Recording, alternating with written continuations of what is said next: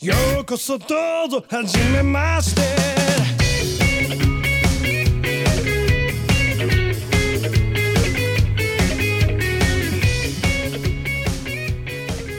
Hello, everyone. Welcome to the Glorio Chat, the best anime podcast on the internet. Or at least for now, while anime still exists. Uh, unfortunately, that is kind of in question at the moment. uh, but, uh, you know, we'll, we'll talk a little bit more about that later. Um, today we are, there is still plenty of anime to talk about right now. Uh, we're in our, this is our first normal episode of the spring 2020 season. and maybe the only normal episode. maybe the only normal episode. Um, so we're going to talk about uh, the latest episodes, all the shows that we've that we kept after our first wave of first looks, and uh, we've kept most of them actually. So there's quite a bit to go over. Um, This would have been a busy season if not for the realities of the current circumstances. I think. Uh, yeah. There's a So lot. um, yeah, we'll touch on that in a second. But just to introduce everybody, I'm Gel, and I'm joined by Iro, I'm still here, not dead yet. still here, uh, joined by G. What's good, y'all? And uh, returning to the podcast, we have Zig. Hello, hello. Welcome back, Zig. Good to have you. It's good to be here. For a while Uh, since yeah, we had our Glorio UK correspondent. yeah, One of them at least. yeah. Well, we had we had uh, Chris and Collins a while back, but it, even that's been a while now. Dude, that was Um, like a year ago or something. That was. I know times times flying by here, but That was a um, long time. yeah, we got to we got to get that rotation broadened out a little bit for sure. But anyway, like I said, we're gonna touch base with the shows we've been watching in the season while they're still here, but also kind of the elephant in the room for everything, anime or otherwise, is uh, the impact of the you know the COVID nineteen coronavirus situation, which has led to uh, a lot of anime getting canceled or postponed. I had been uh, keeping my own list until the list got too big, and now I'm. I think what I'll do is just link. Uh, Crunchyroll's keeping a running ta- running tally of all all the shows and Yeah. movies and everything, including uh, you know ones that they're not licensed, uh, which is you know more than Funimation is doing. But the uh, you know I'll link that in the show notes for the the most up to date version. Um, surprisingly, not too many of the shows we're watching have been officially postponed yet. Give it For time. now. But yeah, it kind of only feels like a matter of time. Yeah. I, I I- think it's probably. I mean, I'm not an expert, but I feel like it's pretty rare where a series is done before the season starts. So Right. Well, as we have- uh, you know, as we discussed in our riveting post uh, podcast conversation last time that was not recorded, uh, I think that uh, we things. I guess I, the only thing I will say is, um, it is happening a little quicker than I expected. I had initially assumed we would be getting to say episodes five or six before we started getting official uh, cancellations and delays, but. Uh, I a lot of wonder. things Uh, aren't even going to make it past episode three or four at this point. I wonder how much of that is because, as you say, G, I think that most uh, companies would at least be a few episodes ahead of the curve. I wonder how much of it is simply cancellation because of the circumstances rather than literally running out of episodes, if that makes sense. I wonder if they just feel that it's not appropriate for the show to continue under the current situation. yeah, I think I, I think some of them, like the ones that didn't even start, I have a feeling it wasn't that they didn't have episodes to air, but maybe they just made the decision rather than play, you know, a couple of episodes. Right. Let's just hold it and we can play it all in one shot. I mean, shit, because you're dude. ki- you're like, kind of taking a risk of like yeah, if you don't if you do play a couple episodes, you're kind of like cutting your series in half, right? Like, yeah. I mean, let me tell you, there are definitely some shows airing this season that maybe would have been better off airing in one uninterrupted block instead of uh, getting cut off at the knees here and then you know having Yeah. us wait until say fall of 2020 before seeing the rest. Yeah. So you know, like Zig said, maybe that's more of a creative decision or something rather I than mean- they just literally don't have the episodes. But there's also some talk that even the summer and autumn seasons will be affected by this. Uh, I think yeah, they definitely there's will. No doubt of that. Yeah. Yeah. like I think at least Oh, yeah. summer for sure is going to be affected. because I mean they would have probably like the production would have been starting on summer by now, right? So like that's going to be impacted, I think, even worse. Yeah, I mean, But um, because because the things we're seeing now were probably done, you know, a month ago or something like that, when or you know two months ago or something like that. I mean, I think for better or worse, we're going to see this kind of have a knock-on effect for a while, right? Because you know, anime, video games, all this stuff, right? Like most of it starts fairly, you know, early in comparison to when it is officially revealed, right? Like Right. you know, e- even like the distant projects, like obviously, you know, for me personally, because Trigger is always on the brain, right? Like, you know, to use as an example, something like the Gridman follow up, uh, SSSS uh, Dynazenon or whatever, like, and that's probably like starting now, right? And like, so even if that's not Yeah. a summer or fall show, I could see even something that far off in the future getting delayed and, and getting affected by something like this. Yeah. I mean, gee, you would know better than any of us if they can actually make the adjustments. Are, are these kinds of things like could you make anime working from home? I think so. Obviously, I support people being able to work from home. I think that is a thing that you know companies should allow their employees to do.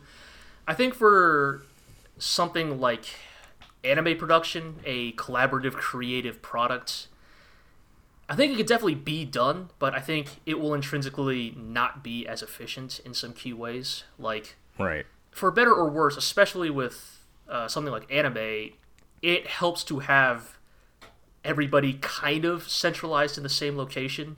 Like it is much like j- just speaking from an artist's perspective, it is much easier to get feedback in person with somebody directly looking at your work and you having like a you know direct face-to-face conversation where you know they can point things out than it is you know through email correspondence or you know even uh, uh, a Skype sharing or what have you. Uh, I think that additionally, I mean, I think a lot of this is going to depend on if Japan can like adapt because a lot of the things they do, not to like, you know, paint the whole nation with a broad brush, but they are fairly traditional in a lot of the ways they approach things, right? Like their VA sessions are still done um, live with all the cast members in the same booth, right? Like, Right. Yeah. like that's very different from Western VA production, where voice actors are often only reading uh, their portion of the script, you know, and and maybe having the other character being read by like a voice director or something. Right. And so it is thing. It's things like that that I definitely wonder. Uh, I, I, I'm curious. I guess that's all I can say. Is yeah, I I'm- mean that's I'm curious how this is going to play out. I that, mean, that's a ch- that's a challenge for a lot of businesses right now, anime or otherwise. Is like, can they adapt? Right. You know, if you don't have the infrastructure in place to do that, like how you know, like s- s- little things like where are you saving your files? Like if Right, you're I not mean, on the if- company if intranet, like, nothing like else- stuff like that has to get worked out. And if you're not prepared to do that, then you know it doesn't matter if it can be done. Just can you do it if you don't mean- have the the setup for it? If nothing But- else, this is a nation that still heavily uses fax machines. So Y- yes. so I don't know. I mean, the other thing I would add to that is that um, anime production is already so decentralized. You've got so much work being done by other studios, background work, in between work, and stuff like that.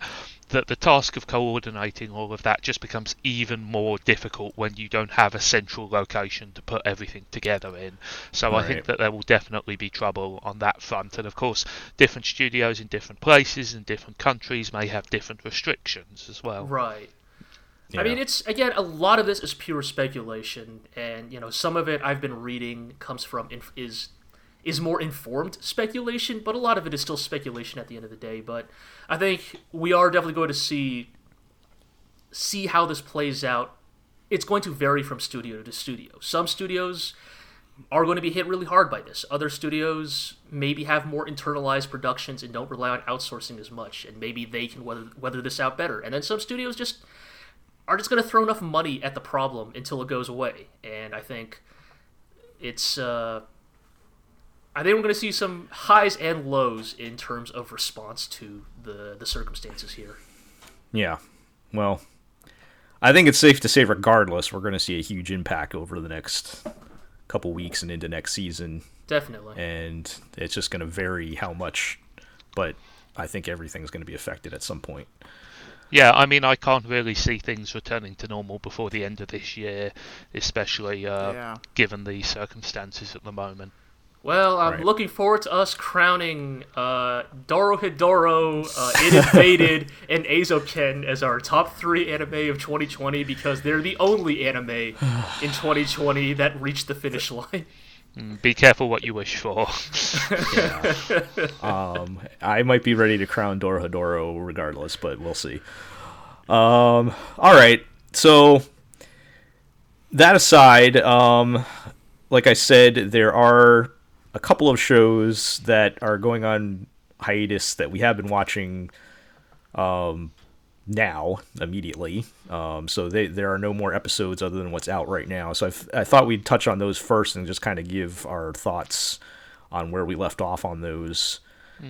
Um, so first one I have on the list here is uh, Digimon Adventure, the new reboot, which hit episode three.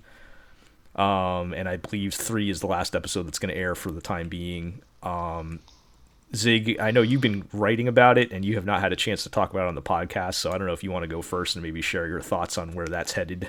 Sure, I mean, moment. I've been writing about it on the blog, and if you want in depth thoughts, you can go and read it there. Um, it's completely fine so far. You know, I'm not entirely sure that I would describe it as anything better than that, but it seems like a competently put together kids show with some nice retro 90s designs. Um, there's been very little concrete plot. There's been very little character development. It's mostly been all action all the time, and we've only been introduced to a very small part of the ensemble so far. So it's kind of tough, especially considering that it's looking like this will be a year-long show, as kids shows are. You know, um, but I can't say it especially inspires strong feelings in me one way or another, and that's kind of a, a damning verdict if you think about it. Like Now- you're saying, it's it's both.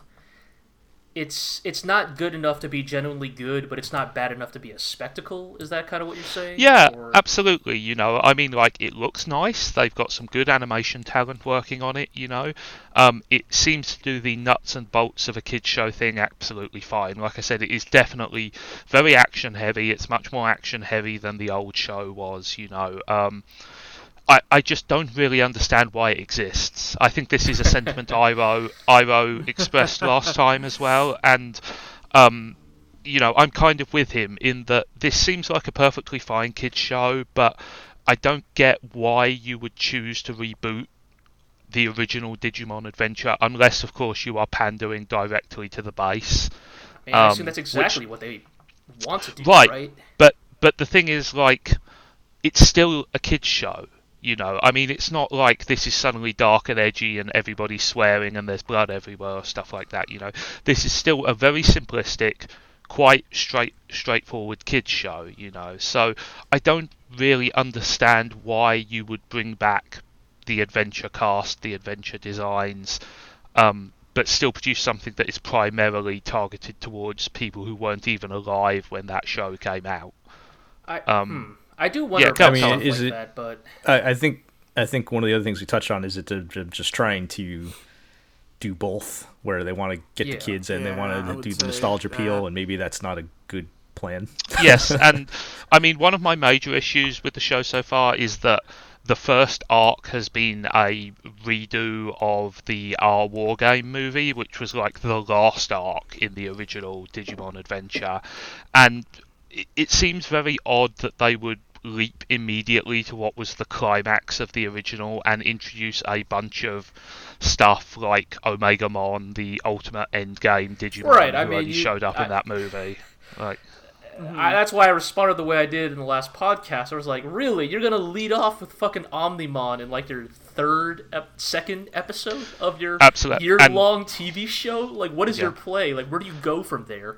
Yeah, uh, let me clarify that Omegamon and Omnimon are in fact the same thing. It's a English Japanese language Oh thing. well. Uh, but Yeah. um, but yes, I I mean that's for the viewers, for the listeners' benefit, obviously, you know. But um, I I think that it, it is very weird, you know. The pacing has been very weird. It's very action loaded, um, and it's been it's been very much focused on Tai, which worries me because I, I did enjoy the, the whole cast ensemble in the original. And I should clarify for people who don't know, I did not watch Digimon Adventure as a child. I watched it as a full on adult. There is an account of me watching it on the website, but I was well into my 20s before I saw Digimon Adventure, so I don't really have powerful nostalgia for it in the way that a lot of people do. I just think that it's interesting comparing this to the original and so far it's not a disgrace to the name it looks nice i keep saying that but i i don't really see anything that's super compelling thus far hmm. Right, like it's almost like you could just go watch the original series and that still holds up. Why do you need this yeah to exist? absolutely you know i mean i mean this this is a bit more slickly animated it certainly updates you know the pertinent things about the internet about cell phones and all that kind of thing but So I it's like the Evangelion movies. I mean, it, it's more than just. I'm the not sure- Or Evangelion movie. or are I those a disgrace to the series? I'm not I- sure who you're insulting with that comparison, but um, no, Uh, I was gonna say is I think that like I mean I don't think we need to be naive here, right? Like we know why these things are being remade even when they don't need it. It's because they make money, right? Like i- if you're the if you're the if you're if you're the Mister you know you know moneybags and in charge of Digimon and you look at like how the Digimon property has like functioned and performed over the last few decades, right? Like you're gonna go for the reliable bets, and what is the reliable bet? It's the original Digimon Adventure, it's the movies, right? It's the imagery from the movies, it's it's all that stuff, right? Like that that is why they keep remaking these things even when they don't need them. Right, and you're absolutely correct. But also, the strategy here is very odd and disorganized because at the same time as this TV show is being produced, I mean, Toei are pushing the uh, Last Evolution movie, which is a sequel to the original Digimon Adventure, and generally it does feel as if they've been milking the property pretty hard for the last couple of years, and obviously that's worrying. You know, I think that you know, Digimon did not become a 20, 25 year old franchise uh, without having a few new ideas along the way. And, you know, I'm kind of ideologically opposed to just rebooting all your original ideas again and again. So Of course. of I'm not. I'm not necessarily predisposed to dislike the show, but it, it certainly seems mostly flash and no substance so far, and that's concerning to me because the original Digimon Adventure does have some excellent characterization. It does do some very good world building, and I'm not seeing much evidence of that so far. Yeah. All right. Well, we'll he have to wait to see. Did you have something, Iro? That's just what he said. yes. So we'll have to wait and see how that goes because that has now officially gone on hiatus Yes, after I- episode three. Well, Zig, I look forward to your final thoughts on this show sometime in 2022 at this rate. so- Yeah. So um, yeah, no date released on that, so we'll keep an eye on when that comes back. Uh, moving along, another show that has uh, gone on hold is uh, Pare Ranman. Which- Maybe uh, the worst possible thing that could happen to a show like this. Well, yeah. Um, I'll admit to you guys, I could not find the motivation to watch episode two and three Understandable. um, Uh, you didn't miss after much. the first one. So you'll have to fill me in on where we left off. I'm, I'm, I, I. You don't even have to tell me. I'm just assuming they didn't make it to the race. They did They not. did not get to the race. We're So if spending they, a bunch they of didn't get to the race, what has, what have they been doing? It's like citing up each of the contestants. Yeah. okay. So, Except like it's been taking a long time. And the contestants are not particularly personable or interesting. The the biggest problem with the Pari Ranman is it's yeah, it's like it's it's just it, it is a false savior, right? Like this is what I told Iro. Like Pari Ranman wears the vestments, it wears and speaks speaks the words of many a prior Glorio savior, right? It dresses like a double decker. It speaks like a Copcraft, but it does not Are we gonna put Copcraft on that list? Eh, you, you know like hmm. trashy but weirdly good. Double like, decker probably just better than more like Okay, fine. More more double decker. Yes, you know the, thi- this kind of Glorio show, and Right. it but it doesn't actually have the spirit of those shows. It's so like Is it's just so normal.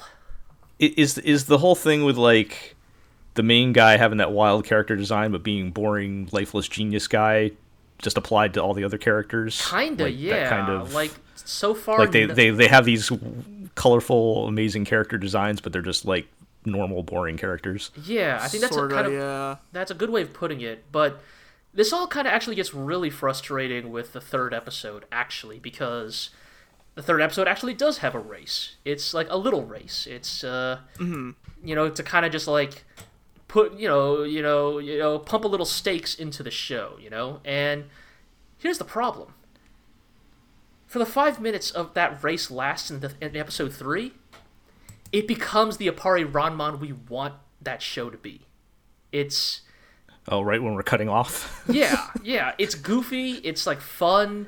The personality starts to return to the show. Even Appare himself, right? Like Mr. Right. Boring, disaffected anime genius, during the race has a sudden 180 change in his in his personality and becomes the like uh, the the audacious, wacky racer, mad scientist that we all wanted him to be. And then as soon as the race is over, he returns right back to like disaffected anime genius. And it's like so it's like it's like during that race, the people creating this show briefly like you obviously re- know what this show needs, but right. can't just try to keep it on all the time. I guess. Yeah, it's it's really weird. It's, it's because that that segment implies, yeah, the people work on this show know what this show is supposed to be, and then they they just actively choose not to be that show ninety percent of the time. Do you think that's a choice, or do you think they simply feel that they, you know, they don't necessarily want to go at 100% all the time, and that's just a natural byproduct of slowing the pace down occasionally?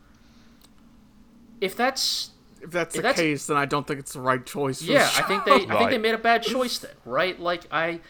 Like obviously, I think all fiction inherently has, you know, it, it's a roller coaster, right? Like you have you have your moments of rest and you have your moments of excitement. But I think that for a show like I mean, hell, I keep bringing it up when this show comes up, but even Redline is like that, right? It has its exciting moments and it has its downtime. I think the difference is like Appare is not has not yet convinced us that it actually has what it takes to make the exciting parts properly exciting. Like the race we see in episode 3 is a brief glimpse of that.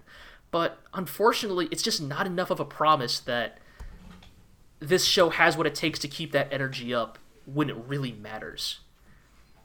yeah. And now that it's getting delayed, like it's kind of like the worst possible thing that could happen to a show like it's this, like right? how can we muster up the enthusiasm to go back to episode four of Appare-Ranman six months from now or whatever? Right. Like Like, yeah, like if this show was still airing, I think it, I think we'd keep up with it because like, you know, we we want to see that race, right? And like, but are you telling us, oh, we're gonna tune into episode four of Appare-Ranman in September or something? Like, we might not even remember like what the fuck is going on anymore by then. yeah it's like any momentum that they might Yeah. have even even a small amount of momentum is going to be way gone by the time it comes back right And I don't think we really have much else to say about the show other than, you know, how disappointing it's been. But I do want to just make a brief shout out to its really baller OP that is also the most fucking disingenuous opening segment I've seen since maybe the Mappa Dororo anime of like greatest disparity between quality of the OP and quality of the show itself. Because Appare-Ranman's OP has everything we're talking about. Like, yes. that OP is cool as shit, but none of that None is of in it's the anime show. itself. Well, a lot of good op and eds this this season Yeah, yeah, definitely. It's Yeah. All right. Well, that's another one that's stopped at episode three. and with no date of return on that. So again, we'll have to see what happens when it comes back. But uh, you know, like I said, I, I I just after the first episode, it was like so deflating. I was just like, you know what? I'm gonna let the other guys watch it, and they can tell me if I need to get back on or not. You made the smart choice, Jill. So, all right. So one more show that got delayed. We're gonna talk about. Um, I don't. Did Did anybody else watch episode two of Millionaire Detective? I did. Yeah, we did. Okay. I think we did. We did Okay, so right. G G, you're the only one who didn't watch episode two, right? I did not. okay. I So- oh sorry. So, uh, well, first of all, uh, this actually, so this was one of the later airing shows, which means it only got to episode two and now is on on break. They did announce, for now at least, uh, you know, it's I, it's hard to take anything that far out seriously these days, but they did announce that they're planning on resuming July sixteenth, so they're just going to skip back to the next season.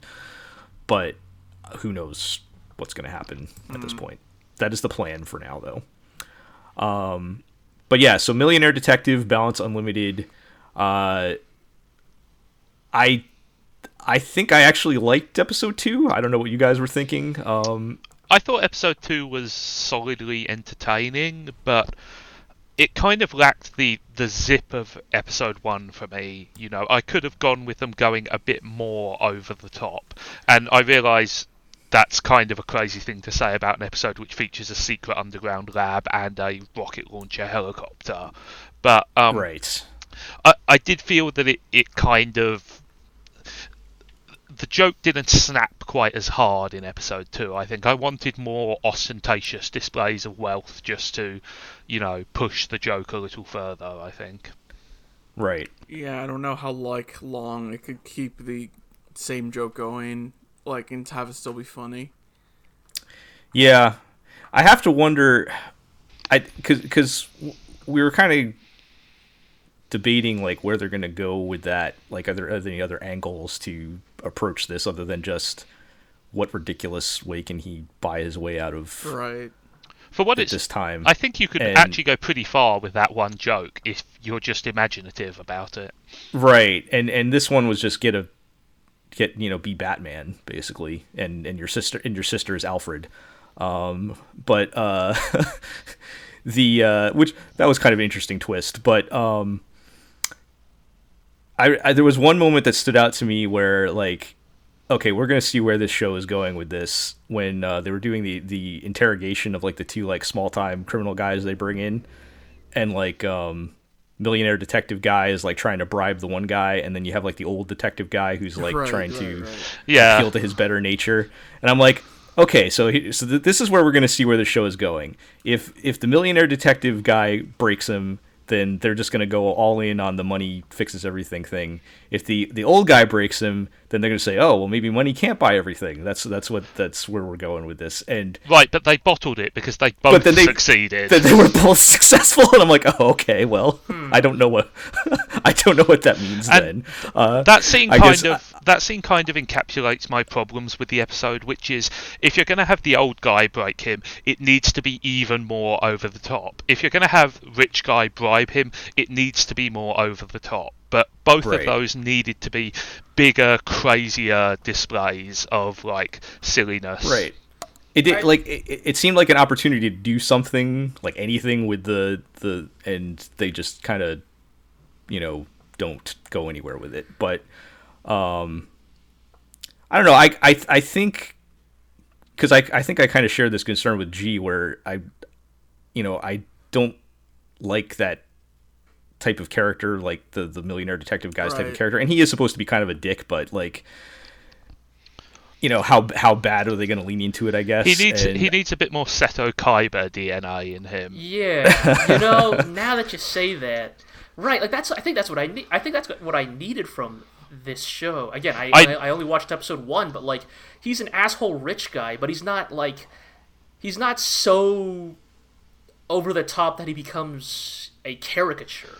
He needs to show up in a blue eyes white dragon jet for me to like absolutely be in. Well, at the end, he does have a jet with his name on it. Right, but it, it's the difference between like that's kind of a good illustration. It's the difference between the theory of a joke and the execution of a joke, right? If he had shown up in a gold-plated helicopter, then you know something like Right. that. I I think for me at least, I need it to go further. I need it to be so over the top that it becomes you know just an out-and-out goof. Right. Um, I agree. That said, it was still pretty fun. Um, Oh, it's I- definitely I- not bad. I I would definitely be willing to watch more if there were more episodes. The OP is Um, good. I'll give that show that much. The ending is excellent. Yeah, the ending too. The ending is very good. Yep. Um. So uh, yeah, again, unfortunately, that only made it to two episodes. So um, there's not really too much more to say about it. Um, it it has some still has some promise to it, and hopefully we'll still care by the time July comes around, if that's when it comes back. But um, yeah, we'll have to see. All right. Um, one more thing I want to catch up on. We kind of uh, shortchanged uh, Kakushi Goto last week, as I forgot to put it on the list, and uh, Artemis declared it her favorite show of the season. She called us out on our snub.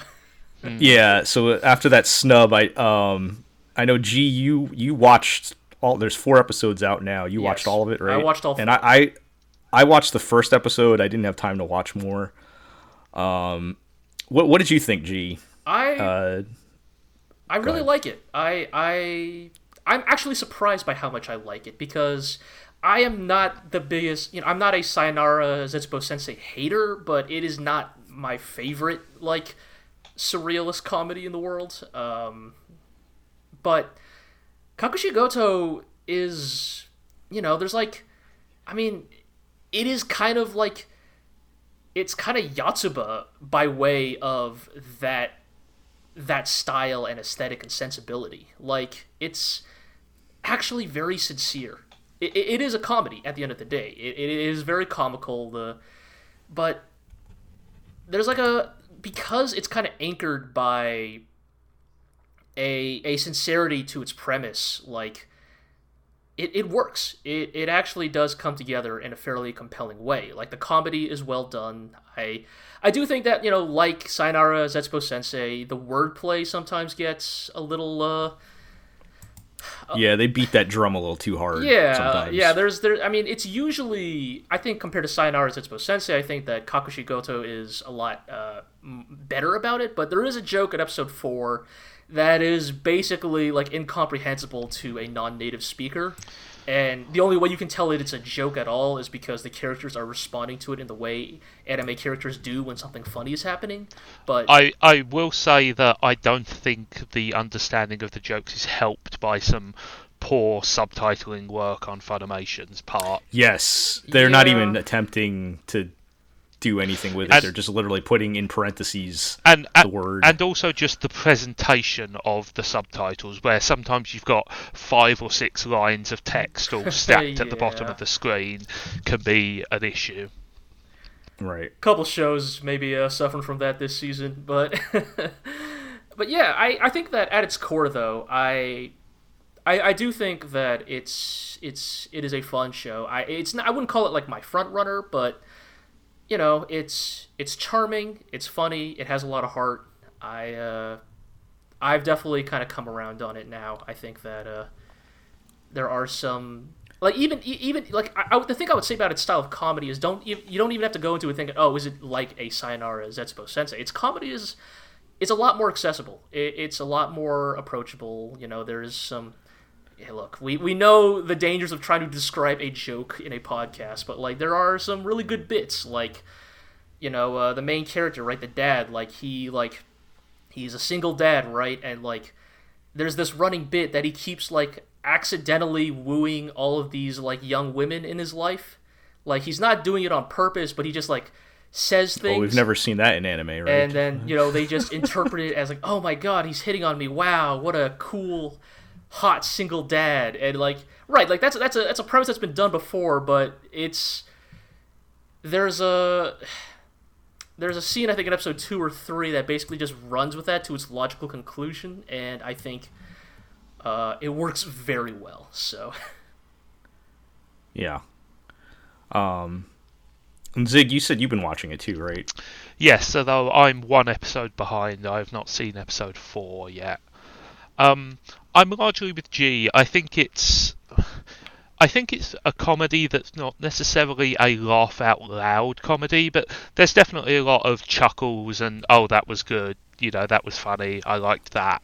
Um, it it's quite low key.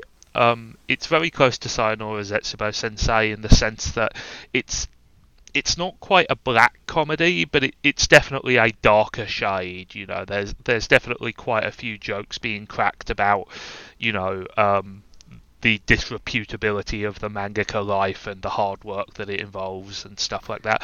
I think visually it's fantastic. You know, it's a good meld of that artist's style with some real flamboyance in the animation department. So, I, for some reason, I can't. yeah. I, for some reason, I can't necessarily love it, but I do enjoy it and plan to watch more. It it- there's Yeah. just something missing that would push it right over the edge for me.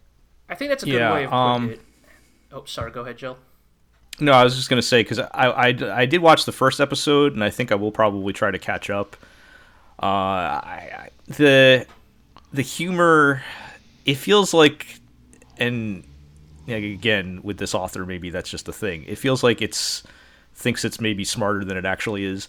Um, with with like the wordplay and stuff like that. Um, I found that a little annoying, but it was it was fine. Um, I think the the um I mean it's kind of more just a dad anime, right? Like than a than a laugh out loud type of Yeah. comedy. It's a very Um, gentle kind of comedy. Right, which Yeah. is usually that's what you get with a dad anime, right? Um but uh yeah, and I, I do wonder if there is some sort of there is kind of like a hint of melancholy to it a little bit that I mean, oh, they but- definitely. but uh, yeah, because I mean, ob- the obvious thing being, you know, I guess his wife died or something, right? And uh, do they are they basically implying that he's dead by the time she's eighteen? I, I feel like I- the joke is I feel like the joke is going to be that's what you think all along, and then at the Right. end they reveal it's not the case. yeah, that's that's what I was thinking, but who knows? That, that's the, but that, but like that's whether he is or not. That's you know the whole black humor thing, right? Yeah. Like you're making a joke off of. That. yeah. The the framing device certainly feels surprisingly melancholy. Yeah, I, I mean, I think that's the thing that kind of works for me. Honestly, is like it. Again, yeah, it is not a black comedy. It, it is a little, yeah, it, it- the heart humor is a little darker, but I think. Again, I guess the word I keep parroting is like there's a sincerity to it. Like, you know, again, again, yes. Even if the, there, even if the the dad not actually being dead is probably the long con joke they are going for here. Like, they're approaching it fairly straightforward. You know, like uh, the, the the the circumstances in general. I mean, like it's it's there is humor there, but it is not being played like as an explicit laugh out loud joke. Right. Um yeah, so I I you know there's there's a lot to like and I you know I'll, I'll be curious once I catch up cuz right now I'm still only going off the one episode. Uh, I do really very much just to echo Zig's thoughts like the art style um and the presentation's really nice to go on top of it as well. So um And for yeah, it's pretty good. for what it's worth, I would say that that first episode is highly representative of what you're going to get.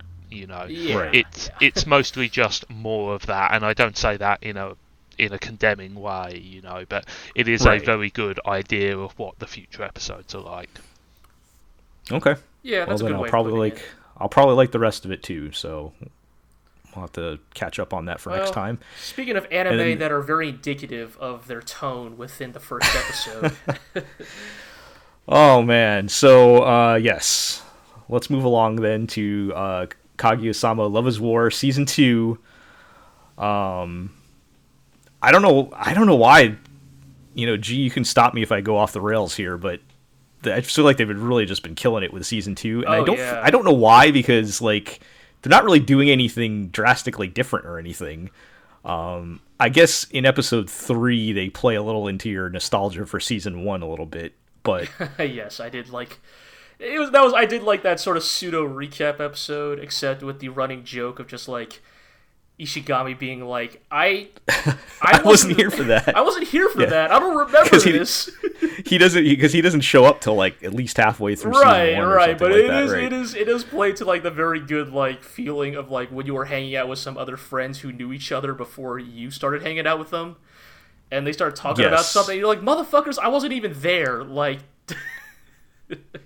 but but yeah, Yeah. I I- do agree with you, Jill. I feel like Kaguya-sama like it's hard to tell if like it's it feels so good because it's been a while or if it's just genuinely they've been really hitting it out of the park but it really does feel like they are they're going hard right out the gate like th- with their best material Yeah. I, I don't know, maybe too, it's just that since this is season two, we've had longer amount of time to endear ourselves to these characters. Or, right but i mean i think something there's- like that, But i think there was always the risk of like okay I- I think there's a twofold risk with a, sequ- a season two of a comedy, right? Like the first is the situation where the jokes get stale, right? Like they run out of material, right? This is what we ha- saw happen to Osomatsu season two. Is just Right. oh you haven't Right. you haven't brought anything new to the table. But then there's the other risk of a romantic comedy of well, now that the romance has been established, time to shoo out the comedy and bring in the drama. And I'm glad that Kaguya-sama has not done that either, right? Like it it feels like the, Yeah. show, the show is still true to itself. It's just finding new ways to express it. Yeah, and they they do dabble with a, a little more into the romance part in episode three, but it's still they never go too far. Right? And also, Like, it's still purely a joke, right? Like just Right. like how unintentionally. it's still in the smooth, context of a big uh, joke. Yeah, yeah. It's, and I think that's kind of what's working, right? Is like, is like yes. So yes, the plot, the quote unquote plot, right, has evolved a little bit, right? It had, time has moved forward, but at the end of the day, like, the jokes are still hitting because, like, Right. even if the characters are the same, even if like the scenario is relatively the same, I think that they are still doing like finding just enough new ways to express that old joke that it continues to work really well. Yeah.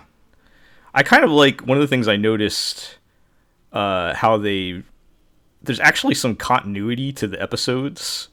Like so like episode 1 and 2 there's this whole like background thing going on of like Kaguya trying to prepare for the president's birthday and that's kind of like sprinkled into cuz cuz each episode is like two or three different segments, right? Yeah. Of like a, usually how anime comedies work where you know you have one kind of you know set piece and then move on to the next one. But they all kind of had that lingering in the background, and then um, you know they finally have the birthday thing, and then by episode three, he ha- he still has the fan that he gave she gave him for the for the birthday party, but they don't mention it or anything. He just has it like Yeah. there's continuity to it. Um, and then uh, yeah, and like in episode three, like I said, they kind of dabble into the to the, the the actual romance part of it a little bit, but I I was kind of kicking myself for not being for being so dumb and not realizing the whole Kaguya Moon connection thing because like the president is all like, "Oh man, I sure love the moon and all that," and then they uh, you know eventually tie back in the whole Kaguya legend because I obviously her Right. Her name is Kaguya, but Yes. and then how that ties to their relationship and everything. I'm like, oh, how did I not see that coming from? I will say that away. as soon as he started mentioning looking at the moon, I was like, "Oh, this is gonna turn into like a Kaguya Legend of Kaguya thing, isn't it?" But what I did not Yeah. expect is how fucking how good that bit was actually gonna be. Like, It was kind, you know, what? it was kind of like the reverse of. You remember that episode where she uh, gets sick and like loses all her senses? yes, yes. It was kind of like the reverse of that, where he was turned into such an idiot that he didn't realize how smooth he was being. Yeah, that's a good way of putting it.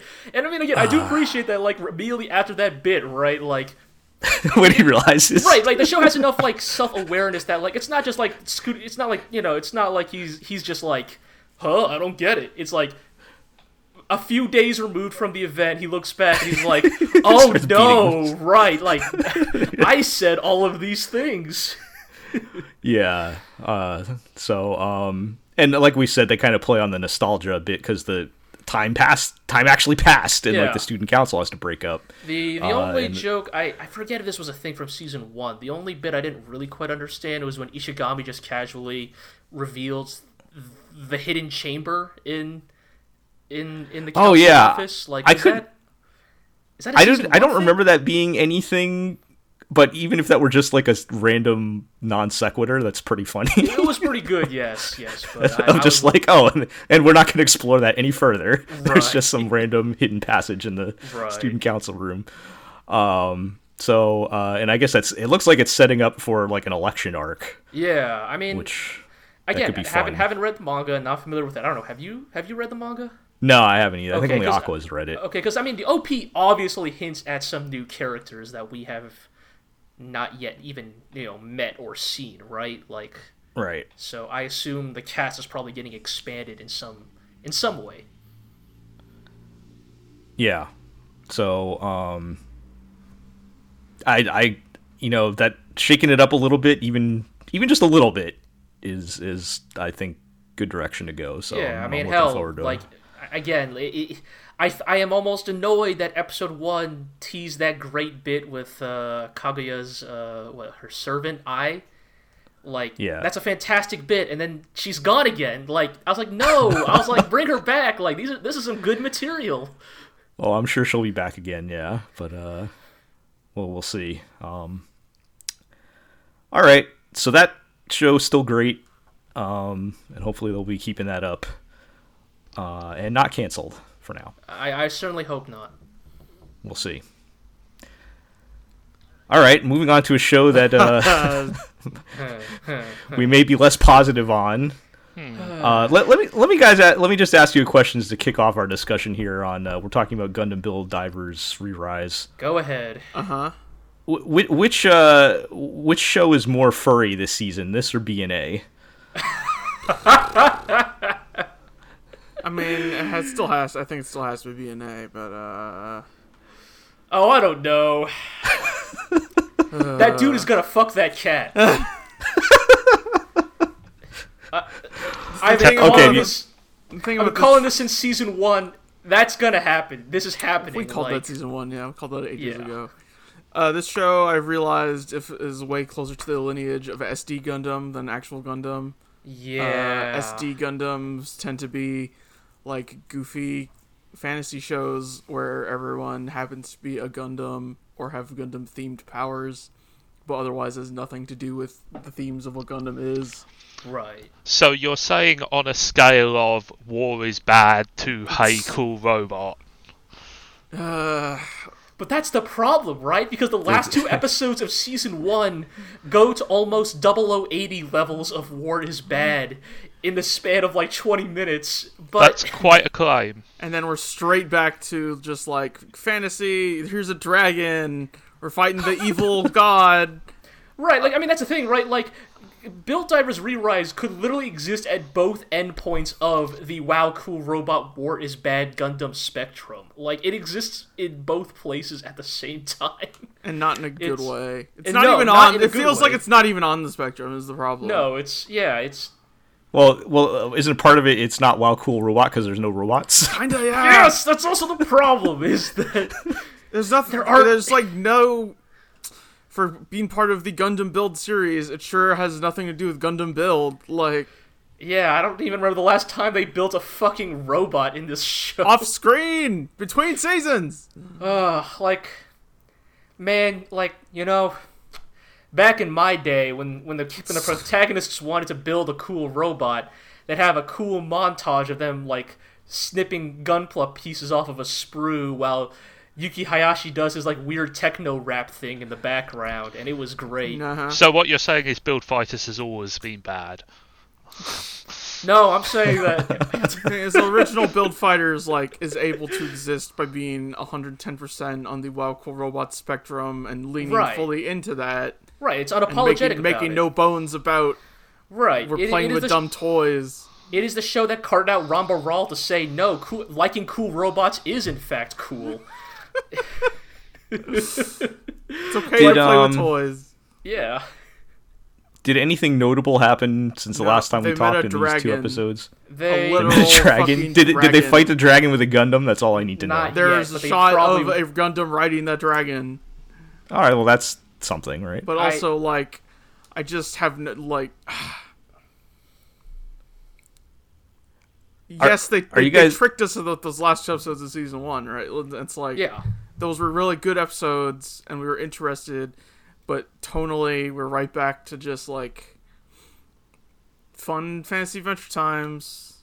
Right. It's it's like the most generic like it's the most generic like kids show fantasy adventure, right? Like, oh, we got to go to the four temples to blah blah blah, and it's just like, really? Like this this is what we're doing, huh? this is this is how we're This is where Gundam, is how we're Gundam doing Build this. subseries has gone. Yeah, it's So I are you guys really gonna watch this whole thing? Yes. of course. Of course. Okay. Well, We're over fifty percent through, Gel. you've you've condemned yourselves. Um, Look, ever since we uh, ever since I watched the original Gundam Build Fighters, I have condemned myself to watching the entire series. That's just how that's just how it is. Like, can't that's just help- how it okay. is at this point.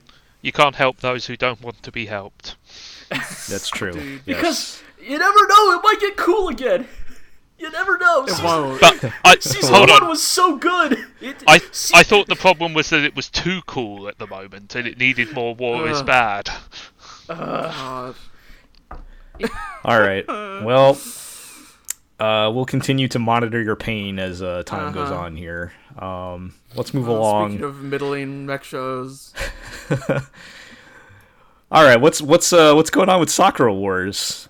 uh, they fought the uh, the the the Moscow combat revue showed up with their orbital fortress uh, parked above Tokyo.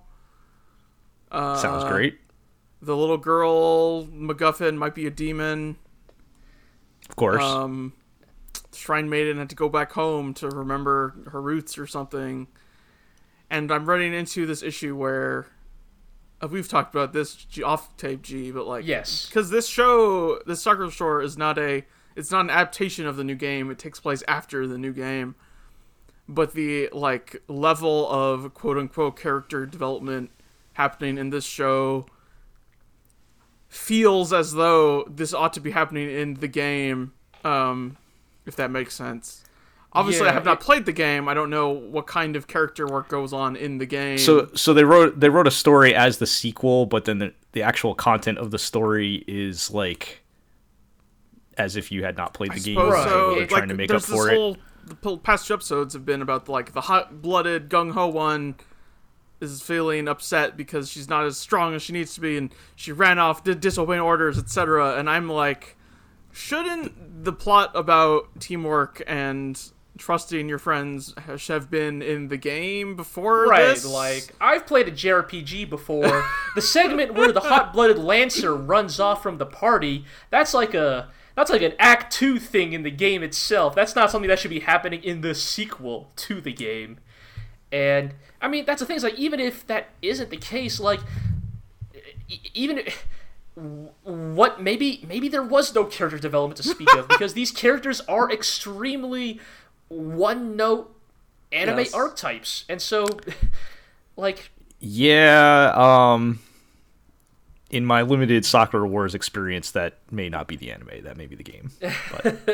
And it, it, it is definitely a weird thing right because like so the premise so far has been ah the player character from the games is not around he was sent off to some secret mission uh, abroad right right. so now like, it's just the for- girls he'll call in for a minute well, for each episode or something.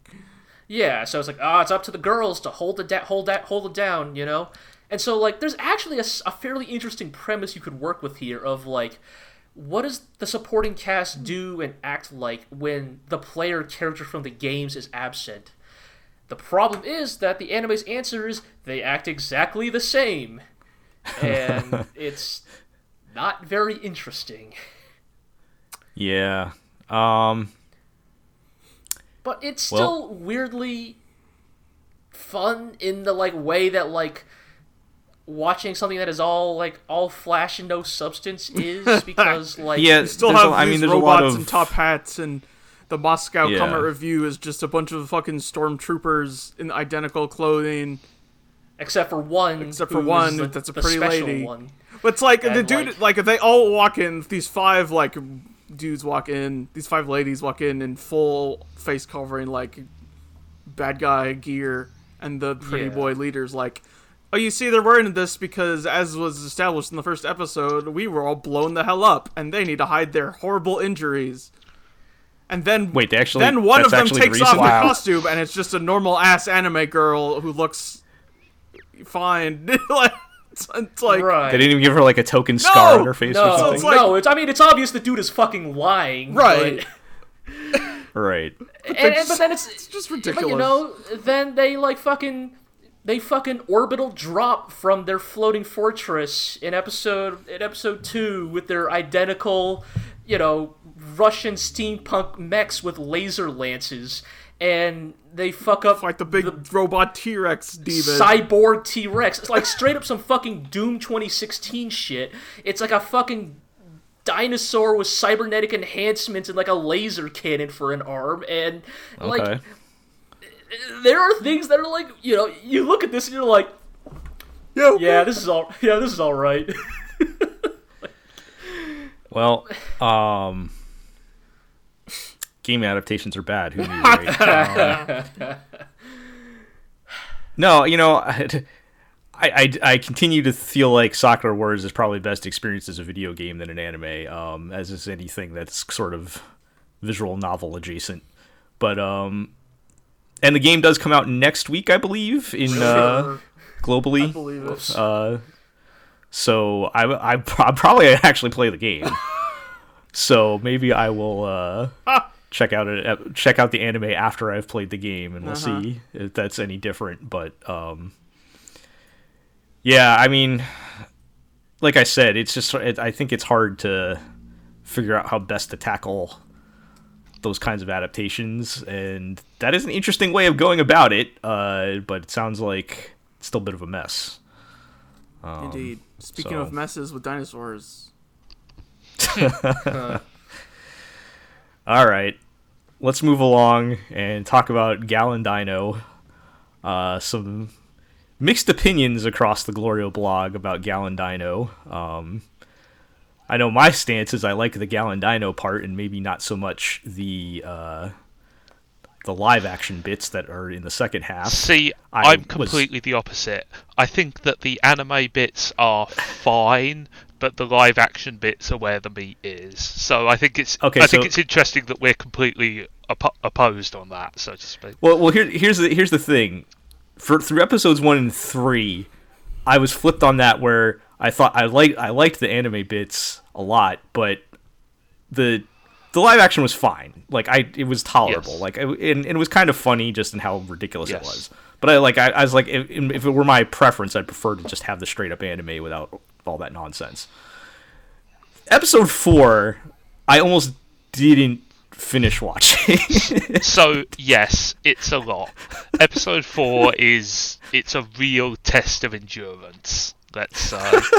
Um, wow you're really selling me on this as somebody who only watched the first two episodes i really feel compelled to watch the next two now So let me issue my defense first. Oh. As uh, okay well well just for context the first half of the episode is normal anime like usual and then they go to their live action bits and previously the live action bits have been this sort of slightly off retelling of some of the things that happened previously and actually episode 3 was pretty straightforward because they replaced the middle-aged guy with just the, Gal. the woman Yeah. he lives with the gal that he lives with and it was almost just like redoing the beginning of the episode and it was pretty normal that wasn't really the case with four, uh, where they brought in. I'm assuming he's a known he comedian is. guy. yes, of I looked it up. yeah, who was basically a um, out of shape middle aged man in his underwear and a cowboy hat, um, that was making noises and dancing, um, not words, noises. Uh, Um, so what, slapping his belly and making dumb faces and Yeah. Uh. So so Zig, I would like to hear your defense of this. okay, Because that went on for like 15 minutes. that's uh, okay. ooh, As that's long that's long for a bit as a pure act of nihilistic shit posting, it's magnificent.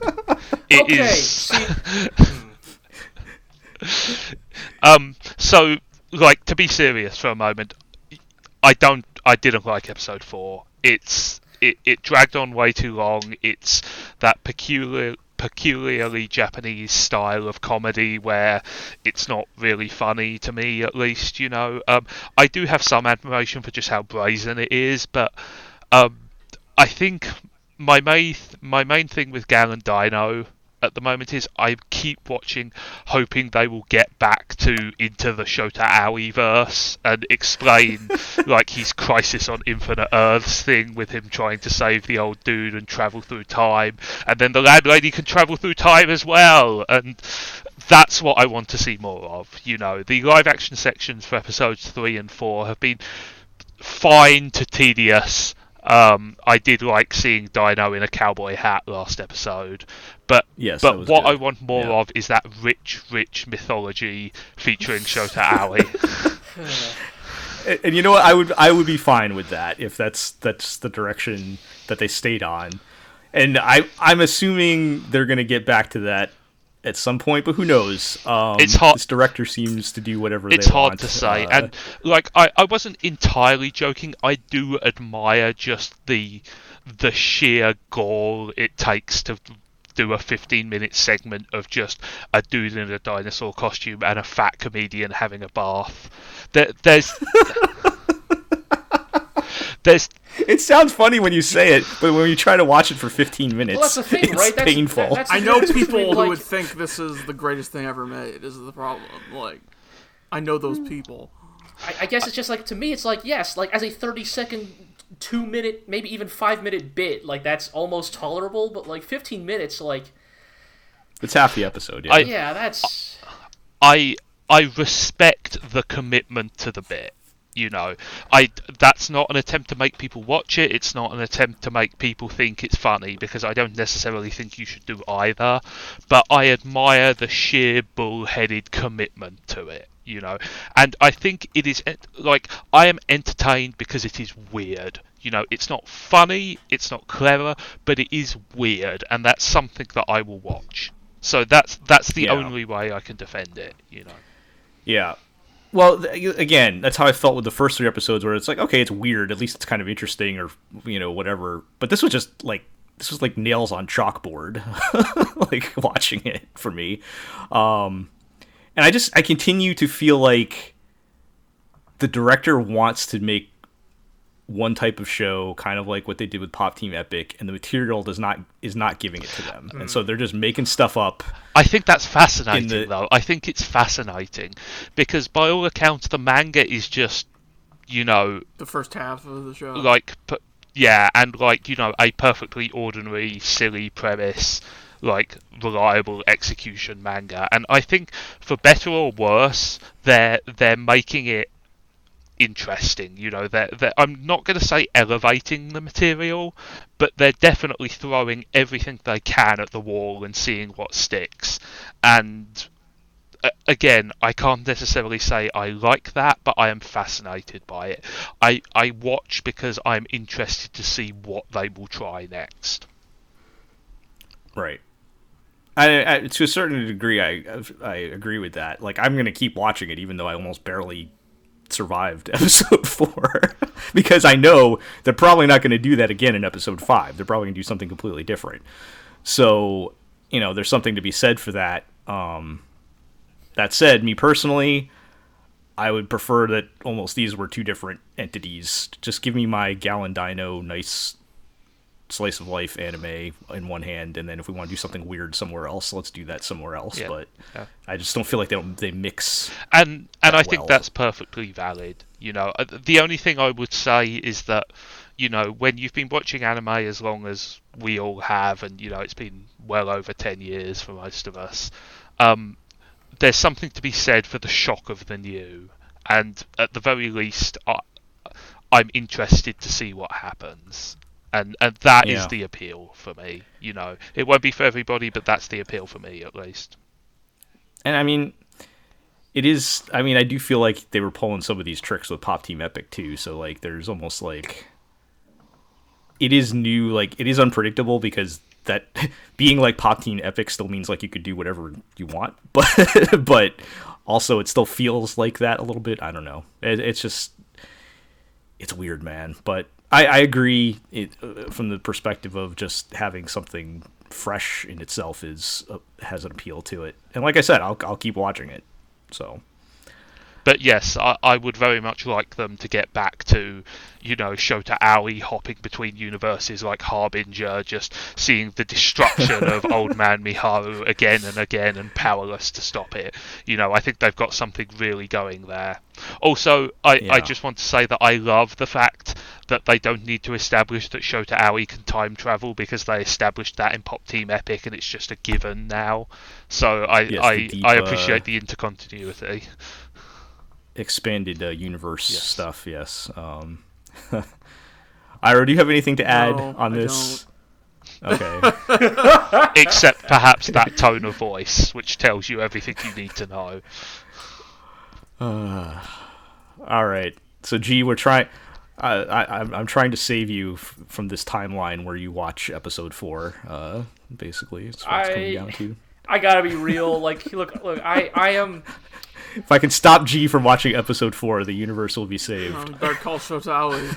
Look, like, at, look, the, look. The Pop Team Epic Defender has logged on. As somebody who genuinely loved that show's brand of nihilistic shitposting, as Zig put it, y'all really are not selling me on Gal and Dino. Like, Yeah, I just yeah. Well, I it's because I, I don't think it mixes well with that that that type of uh story, but you know, I don't want to retread it all. Yeah, again. again, t- to Um, me, the clash is the interesting part, but it, it's certainly not the kind, the same kind of like consistent, like anti-funny that Pop Team Epic was. This is definitely Right. way more haphazard. Right. Okay. Well, let's move along to something more predictable, perhaps. Um, my next life as a villainess, all routes lead to doom, which has continued to be fine. uh, exceed ex- exceed expectations. I think. Uh, for, Ah, Not by you much, mean- but you mean Not by much, you but mean, as- uh, my next life as a villain is the winner by technical default of anime of the season because Right. it is the only anime that is guaranteed to finish this season. Yes, Yes, I, th- they have confirmed. I think this one is actually going to finish. So this may be the last anime standing at the end of the season. But um, winner of the battle royale Ding, by ding, just ding. surviving. hit in the bathtub No, all yeah. game long. it's no, it's it's it's pretty solid. Um, they they they did finally go there because I I I think we all grew up. fi- yeah we all figured they were going to time skip at some point. So by episode four, they do the time skip, and um. You know, she starts to see the the repercussions of everything she was doing over the past seven years, how she changed the game, and how she did perhaps didn't change the game. Um, you know, mostly it's uh, everyone, both male and female, has now fallen in love with her Uh huh. instead of the main heroine, um, and possibly including the main heroine. Possibly. Okay, including the main heroine, because she's stealing all the uh, romance flags from everybody. right. And uh, yeah, I, I mean, again, it's an interesting twist on this whole plot of she's basically saving everything by being a nice person. Um, I do wonder if they're gonna go with like. Uh, there's a couple directions I, I felt like they could have gone in episode four, where it's like, is just another villain gonna inevitably appear, or is she going to accidentally become the villain at some point herself? At least through everyone's perspective. I, don't feel like you that. I think that, might be too too sophisticated of a plot twist for something like this. Well, I mean, they can't. Something's got to happen, right? Like they they can't just keep going with everybody know, just man. being friends and. uh I don't know. I mean, I guess they, I guess they could, but um, you know that that would be you know, now know- you just move into full on school tropes, right? Now that they're at Magic Academy, it's just uh the same shit. they just just come up with more uh dating flags to uh, Exactly. reverse. hundred percent. I don't know. Part of me wants to. I do this every time, Ira. You have to stop me.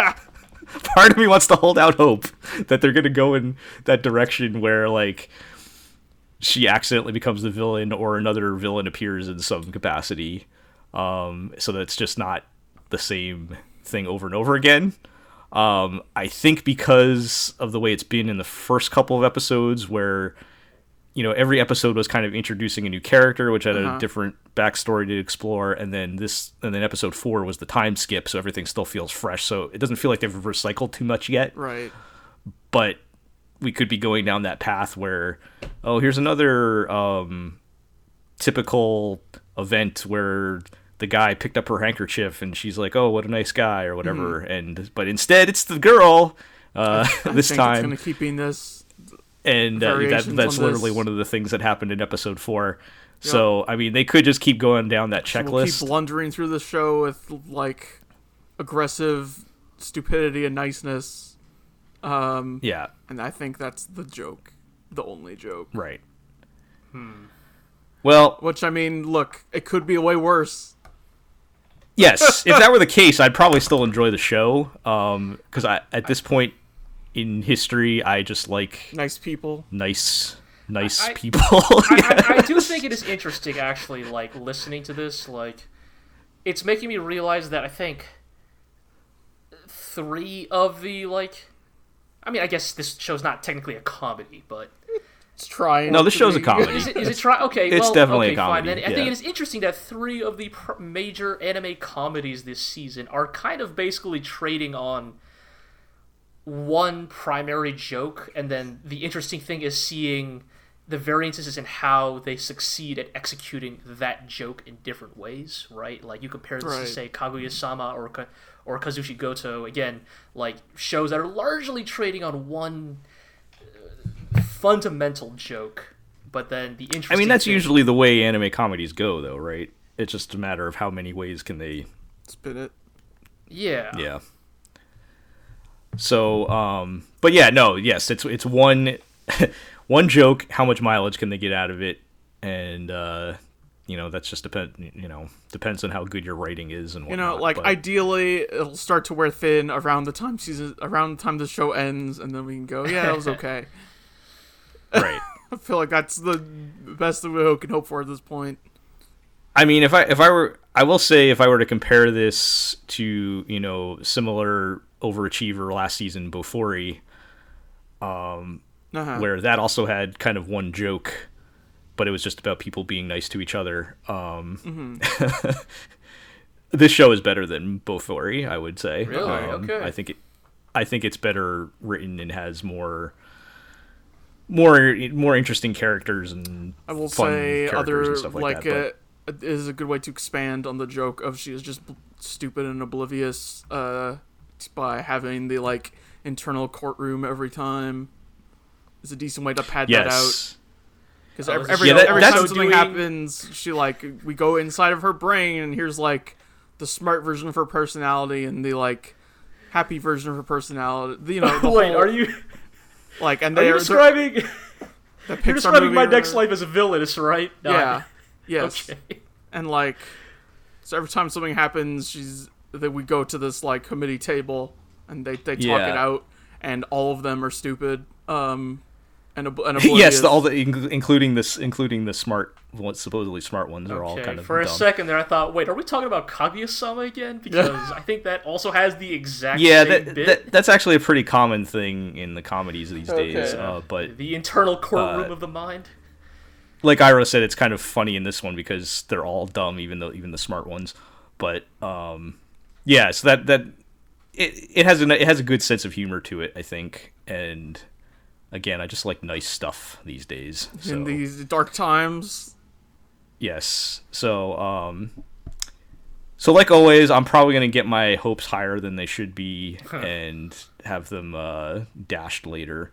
But I again, like I said, even if it does pan out the way you're saying, Iro, I would probably still be fine with it, yeah be satisfied with it. It just, I feel like it could be, maybe could go even another level, but we'll see.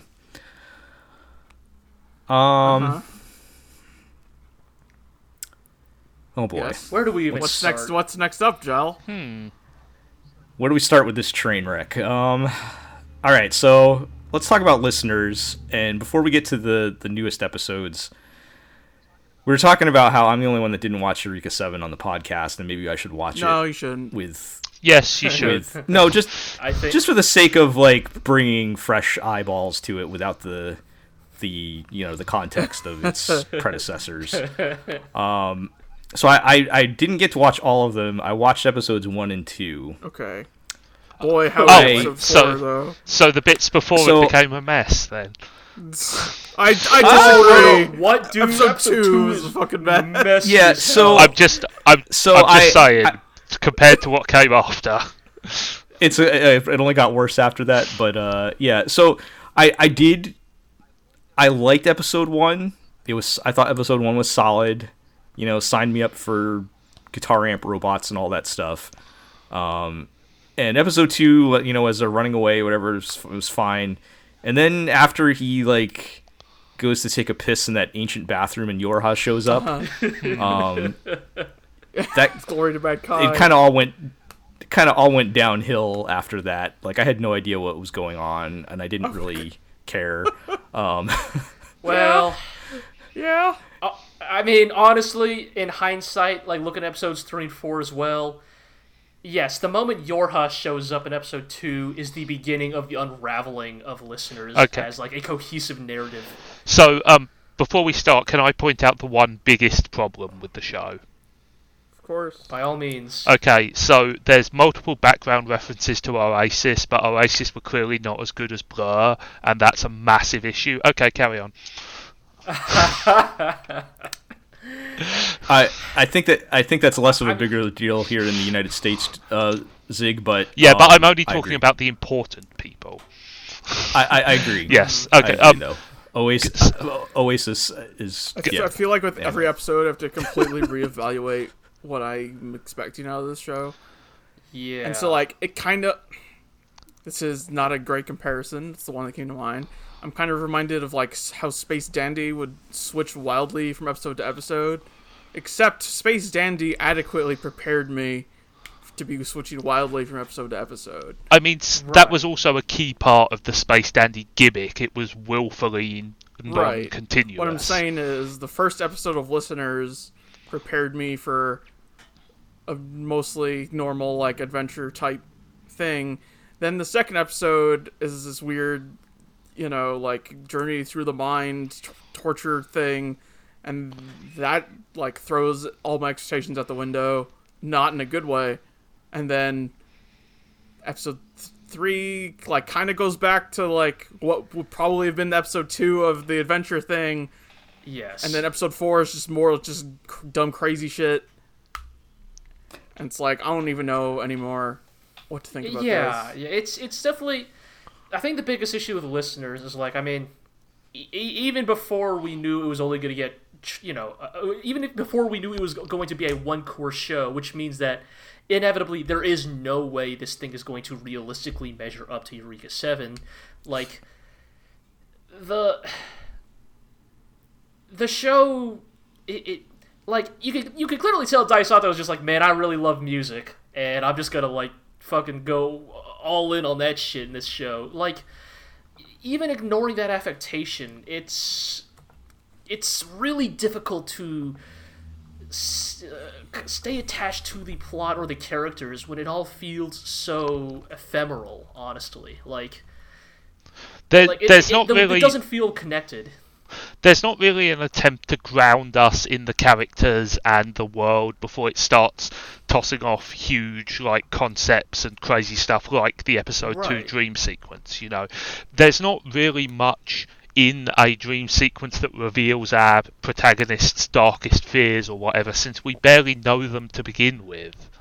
Right, like that's like an episode you throw in in like episode seven or eight or something. That's like supposed to be a mid-season climax where the dark illusions illustrate, oh, blah blah blah. But yeah, when we barely know these guys, it's just like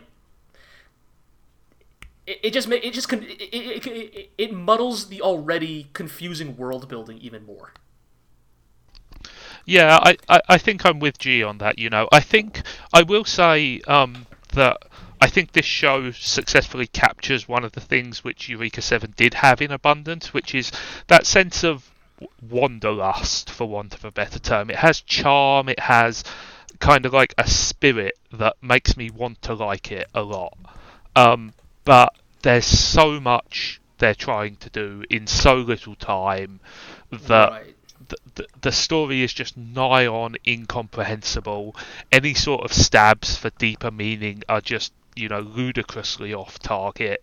They're they're trying so hard, God bless them, but it's it's such a mess. It's just it's just difficult to get attached to because it's Yeah. it veers so wildly across the spectrum that that you can't really you can't you just can't get settled and get comfortable and want to see what Right. happens.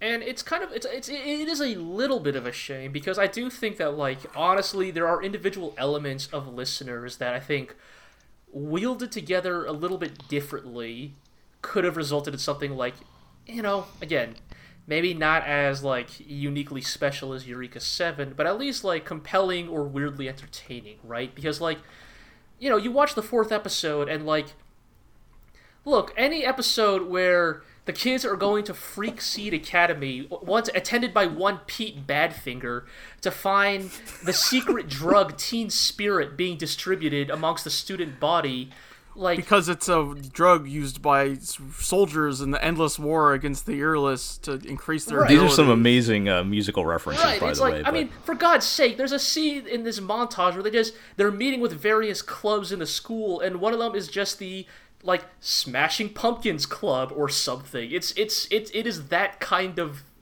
show, and those sensibilities could be really funny if done well.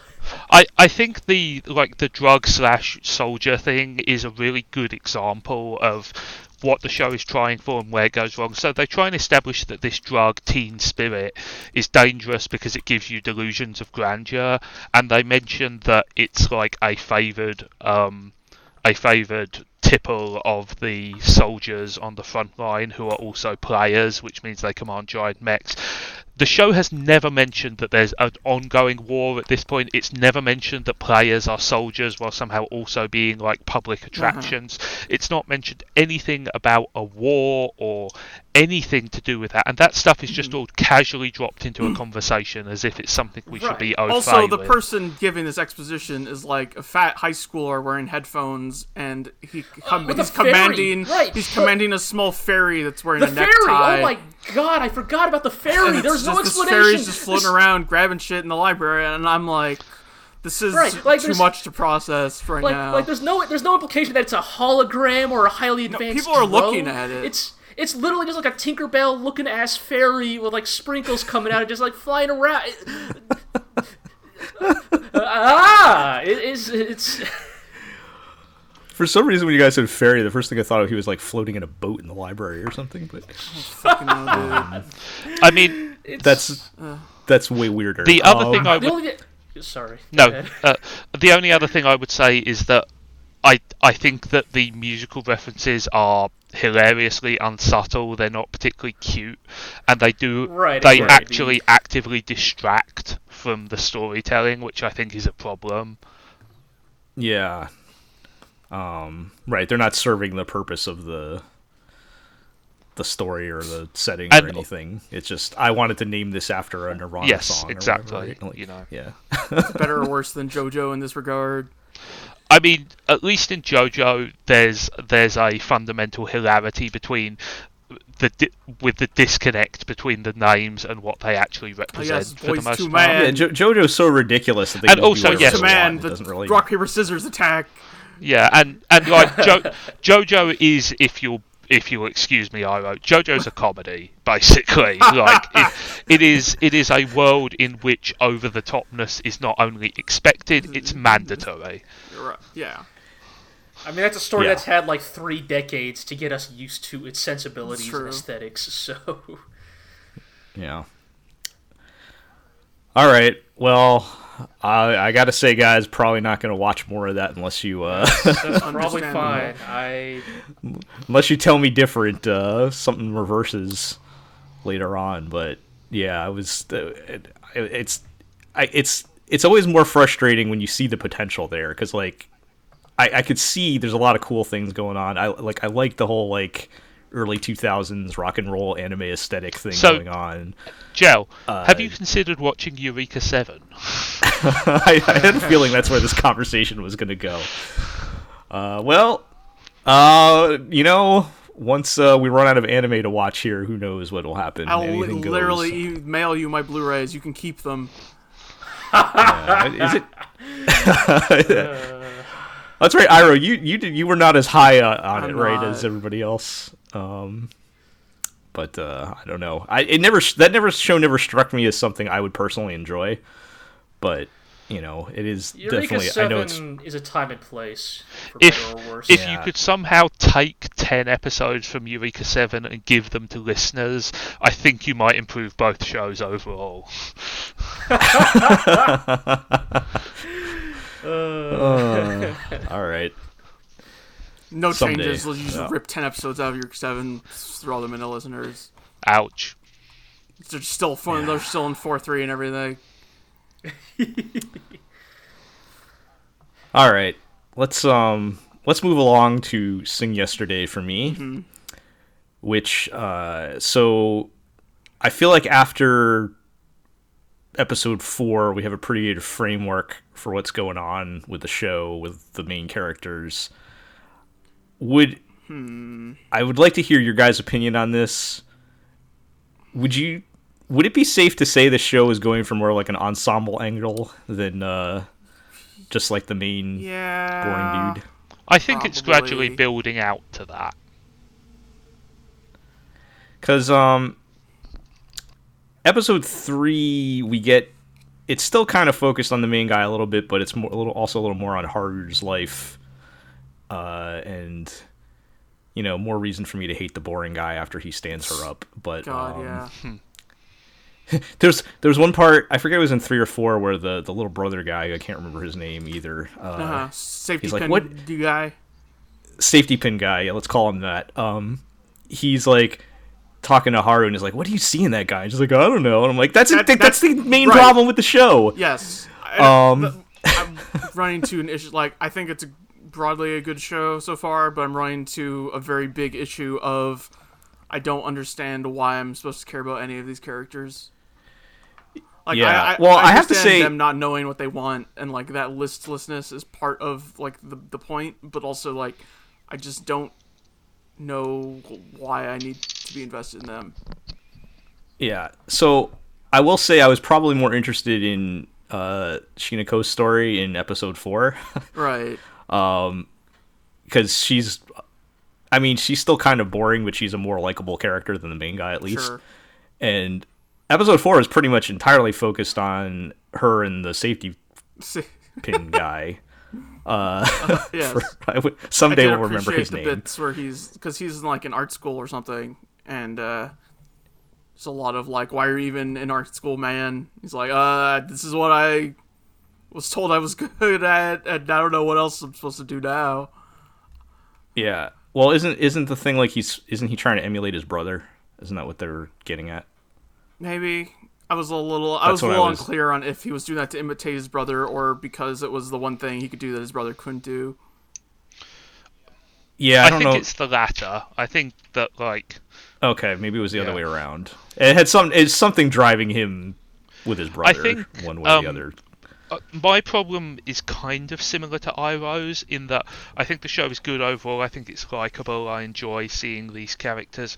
I don't really know what the end game is here, and I, I get that that's kind of not the point, but you know, I mean, everything I've heard and like Aqua has spoken to me about the manga and stuff, the indication is that the whole point is to spend time with these characters, you know, that the story doesn't necessarily have a driving conclusion because life doesn't have a driving conclusion, but that doesn't make for a very good story, I don't think. And I don't really know what is going to to drive these characters forward and what's going to drive my interest in the story forward and without that I find spending time with them pleasant but I don't really feel compelled to dig deeper into them So, Yeah. if I remember correctly, this is this manga ran for A long Uh, time. a fairly long time, right? So, do you Yeah, it was like 18, 19 years or something like that. God damn. Uh, so right, I, I think I, I'm, yeah, right. I did mention that a, a few podcasts ago, but um, so then is the vibe you guys get from this is like I, I haven't watched any of this, but um, does it feel like it's a slow burn that is eventually going to ramp up, or do you think like this is what this show is? This is what this story is. it I- feels closer to the latter to me. Yeah, I think I think we are getting sold on this as a romance show, and it is it and the structure of the plot is like the most basic romance show plot lines ever invented to the point where it actually annoys me. Um, but they're filling it in with more of like the introspective 20 something coming of age feelings stuff more so than the should I date this girl or the other girl. Is this one of those Stuff. things where maybe the story works better as a manga, like? The, pa- Um, the pacing works differently when you're reading it as opposed to watching it. I, I think I- that the animated medium brings a great deal to the story. Actually, I think It's a very nice looking show. Okay, I wouldn't okay. want to give up the I- animated I part. Think, I think as well it's well acted and has good music, and all of those things contribute to the atmosphere, which I think is the strongest part of the show in general. Yeah. Um, I'll throw out so I'll throw out because I, I generally agree with what you guys are saying. I might be a, maybe a little higher on the show, but I, I I'm I, I do have my own concerns with it. I'll throw out a little bit of a defense, and what I've been saying this whole time is I do think like the writing has a certain um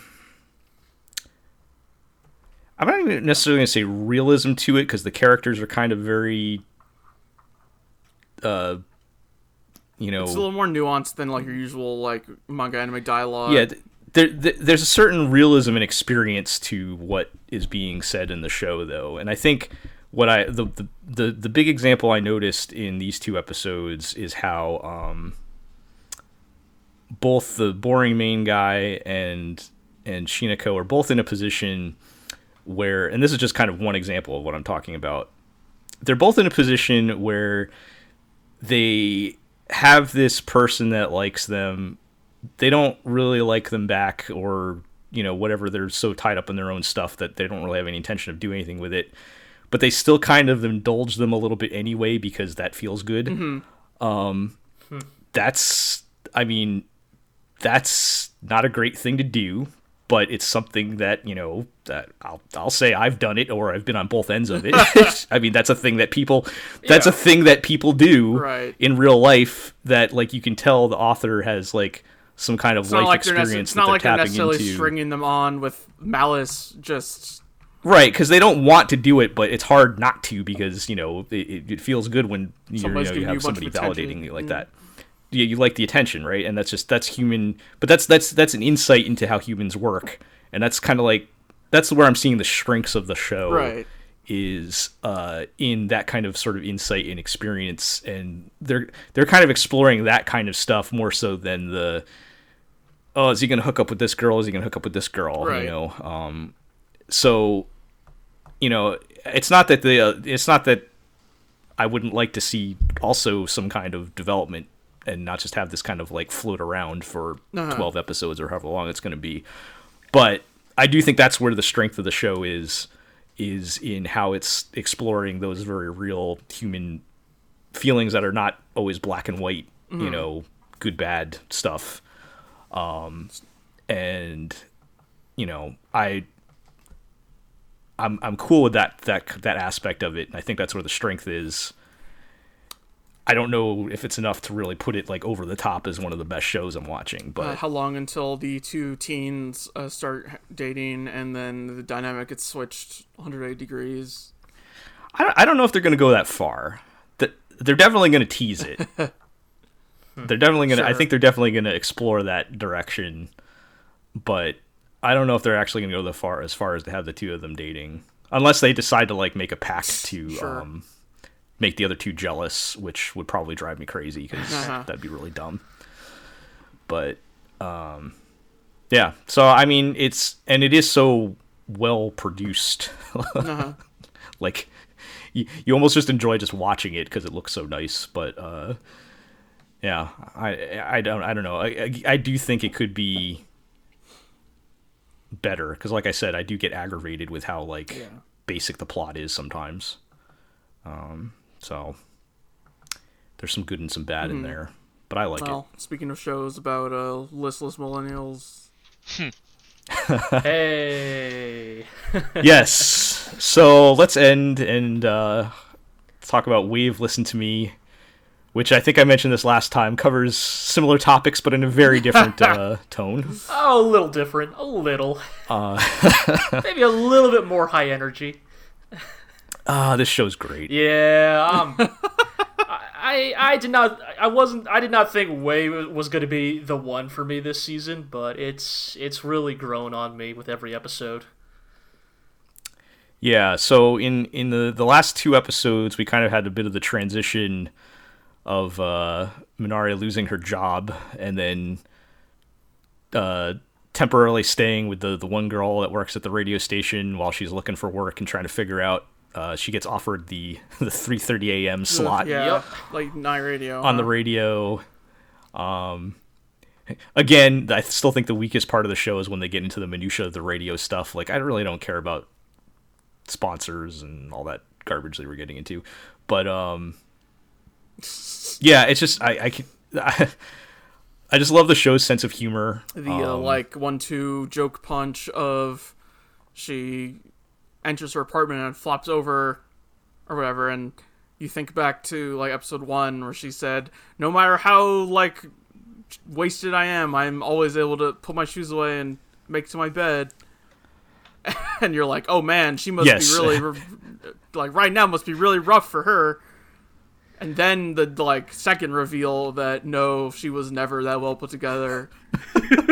She was always going to that one guy's house. Right. Right, like, like it, it is a great reveal of yes, it, it works so well because eh, for, for us the viewer as well as Minare herself, right? Of like, we're learning with her how much of a mess she is. Yeah. Um. I I think my favorite joke was when she was talking to the turtles, but um. that was also very good. Yes. Ah, you eat where you shit, huh? Just like Just like- politics. Yeah, it's yeah, it's it's weird, right? Because like the show is honestly kind of like based on the way you guys described yesterday. Wave is kind of similar in some like broad ways, but like it, it, it approaches it in such a with It's a lot, such a it's a lot different more energy. caustic. I mean, yes, it's a lot more caustic, right? The personalities are a lot more like caustic, almost veering on toxic, right? I mean, like right. Like Minare's what quote unquote closest friend is uh nice you know Nakahara aka you know radiating mad Mr. Nice Guy energy you know like Oof. Right. you know just just like well you know I'll always be there for you Minare and it's just like oh my god my guy like just Cool it. Ooh, cool your e- jets, sir. ease up like maybe at 30 40% okay like Yeah, You it's know- like, oh look, it's just like we're married. I'm like, yeah, you gotta you gotta chill, Like, chill with that, bro. damn Uh, dude it's not gonna get you anywhere. right right and then like you know like even like i'm not sure if this is the, the direction they're gonna take it in but even like when, once she starts rooming with like the like unrealistically nice radio girl like there are a couple places where she gives minare this look of like Wow, you're a fuck up. Yeah, yeah. She's you know, but, but because she's so nice, because she's so generous and accommodating, she's like, "You'll always have a place to stay here, Minare." By the way, where are you gonna go get Don't a job, you fucking bum? It's like, Yeah. it's, Silently judging her. yeah, uh, yeah. It, it's you know, and I think that they do a really Yeah. good job of like helping you empathize with somebody who, like, by all intents and purposes, you get why people like you you simultaneously understand both why she is the way she is and, and why we, we, we can't we can sympathize with that but also why maybe some people you could tell some of these people have been putting up with this for a while now and Right. they don't Yeah, have much I- I- patience for it anymore I, I do I do always, I do continue to find the sing yesterday yesterday for me comparisons interesting because I feel like that show is kind of like taking a very romanticized look at that period of your life, whereas Wave Listen to Me is much more of a down to earth, like okay, this is how it really is type of. Uh, as as ridiculous as some of the things that are actually happening, the the you know the inner monologue and thoughts that Minare has and everything are very like more down to earth. Um, and I don't know if maybe that's a little bit because in in uh, yesterday they're supposed to be like in their very early twenties and she's supposed to be more like mid to late twenties, which you wouldn't think is a huge difference, Oh, no, but it's a fucking difference. Some shit, some shit changes. Yeah. yeah, it it is. It is. It is a difference. There's- um, you've had a little time. There's to, definitely a big gap there. Yeah. Yeah. So, um, I hate that I already look back on my early twenties. No, no, let's not. Let's not. Not on, not on tape. not on tape. Not on tape. uh, but yeah. Um. Again, I just I love the the show's sense of humor and how they're balancing it out with um, you know the the what could be serious questions that she's dealing with, but they never take it you know too seriously. Um, and uh, you know they they they keep it from they always make it just crazy enough to keep it from getting boring, right? Like there's always Yeah. some kind of you know, let's let's hit her let's have her boss get hit by a car um and Both the uh, boss you know, and force the, uh, replacement employee for and the replacement so that we can conveniently keep the plot moving. Yes, Um but uh, I, what what do you guys think is up with the mysterious quiet girl that shows up? I got nothing, man. you mean the Cuz something s- something's up with her at the end right in right, episode sister. 4. Yeah, the sister of the Yeah, of the so-called I don't I don't believe that, but So so-called I, sister. I look at her and I'm like, dog, let me tell you, this is the most Hiroaki Samura ass female character design. Like, this is the most Blade of the Immortal ass looking girl. she's just girl not wearing a kimono. show. Right, like the only like difference. li- like the gloomy, almost dead-eyed, stereotypically like Japanese-looking woman, like who is either like right. if this is Hiroaki, if this were Blade of the Immortal, she'd be either be um, a prostitute, an assassin, or both. So, very curious what's going on here. But um, I guess that's the thing. Right? I'm wondering. I'm wondering if, uh, and, and I think this would be actually a pretty good joke.